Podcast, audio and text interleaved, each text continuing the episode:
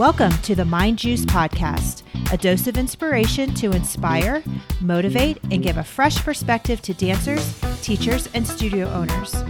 We are going to tackle real life issues with real life perspective and solutions.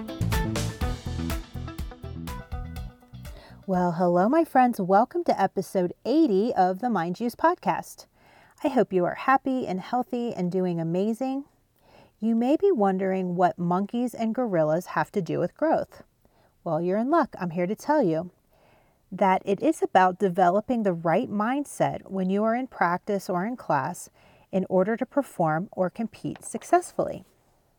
So, we may have all run into that classmate or that person who believe it's okay to be negative during class or rehearsals or at practice. They believe that when it's time to perform, they will be positive. They believe that their negativity, poor attitude, bad energy, poor body language isn't relative to their competitive performance. And we all know this is not the case. So we will refer to these negative emotions and reactions as monkeys. They let their monkeys loose and they don't practice self control or focus to tame them.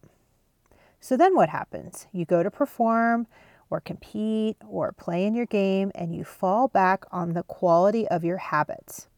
I always say how you do everything is how you do everything.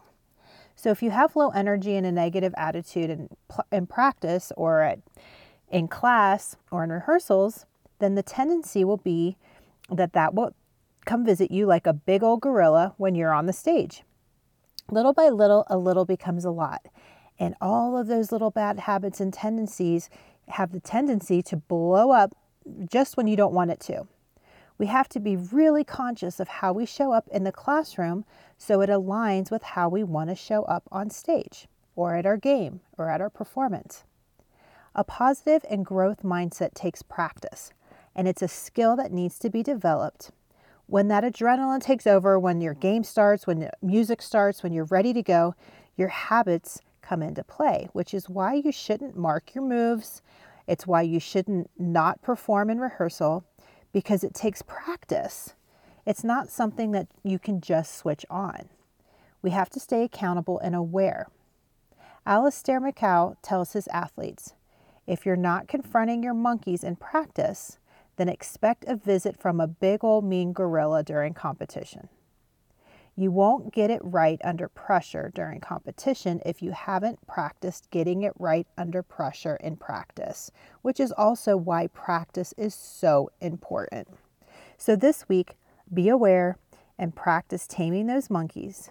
Be aware of your energy and effort and make sure it's bright and positive and powerful, just like you are. I hope you guys enjoyed today's episode, and I will catch you next time on the Mind Juice Podcast.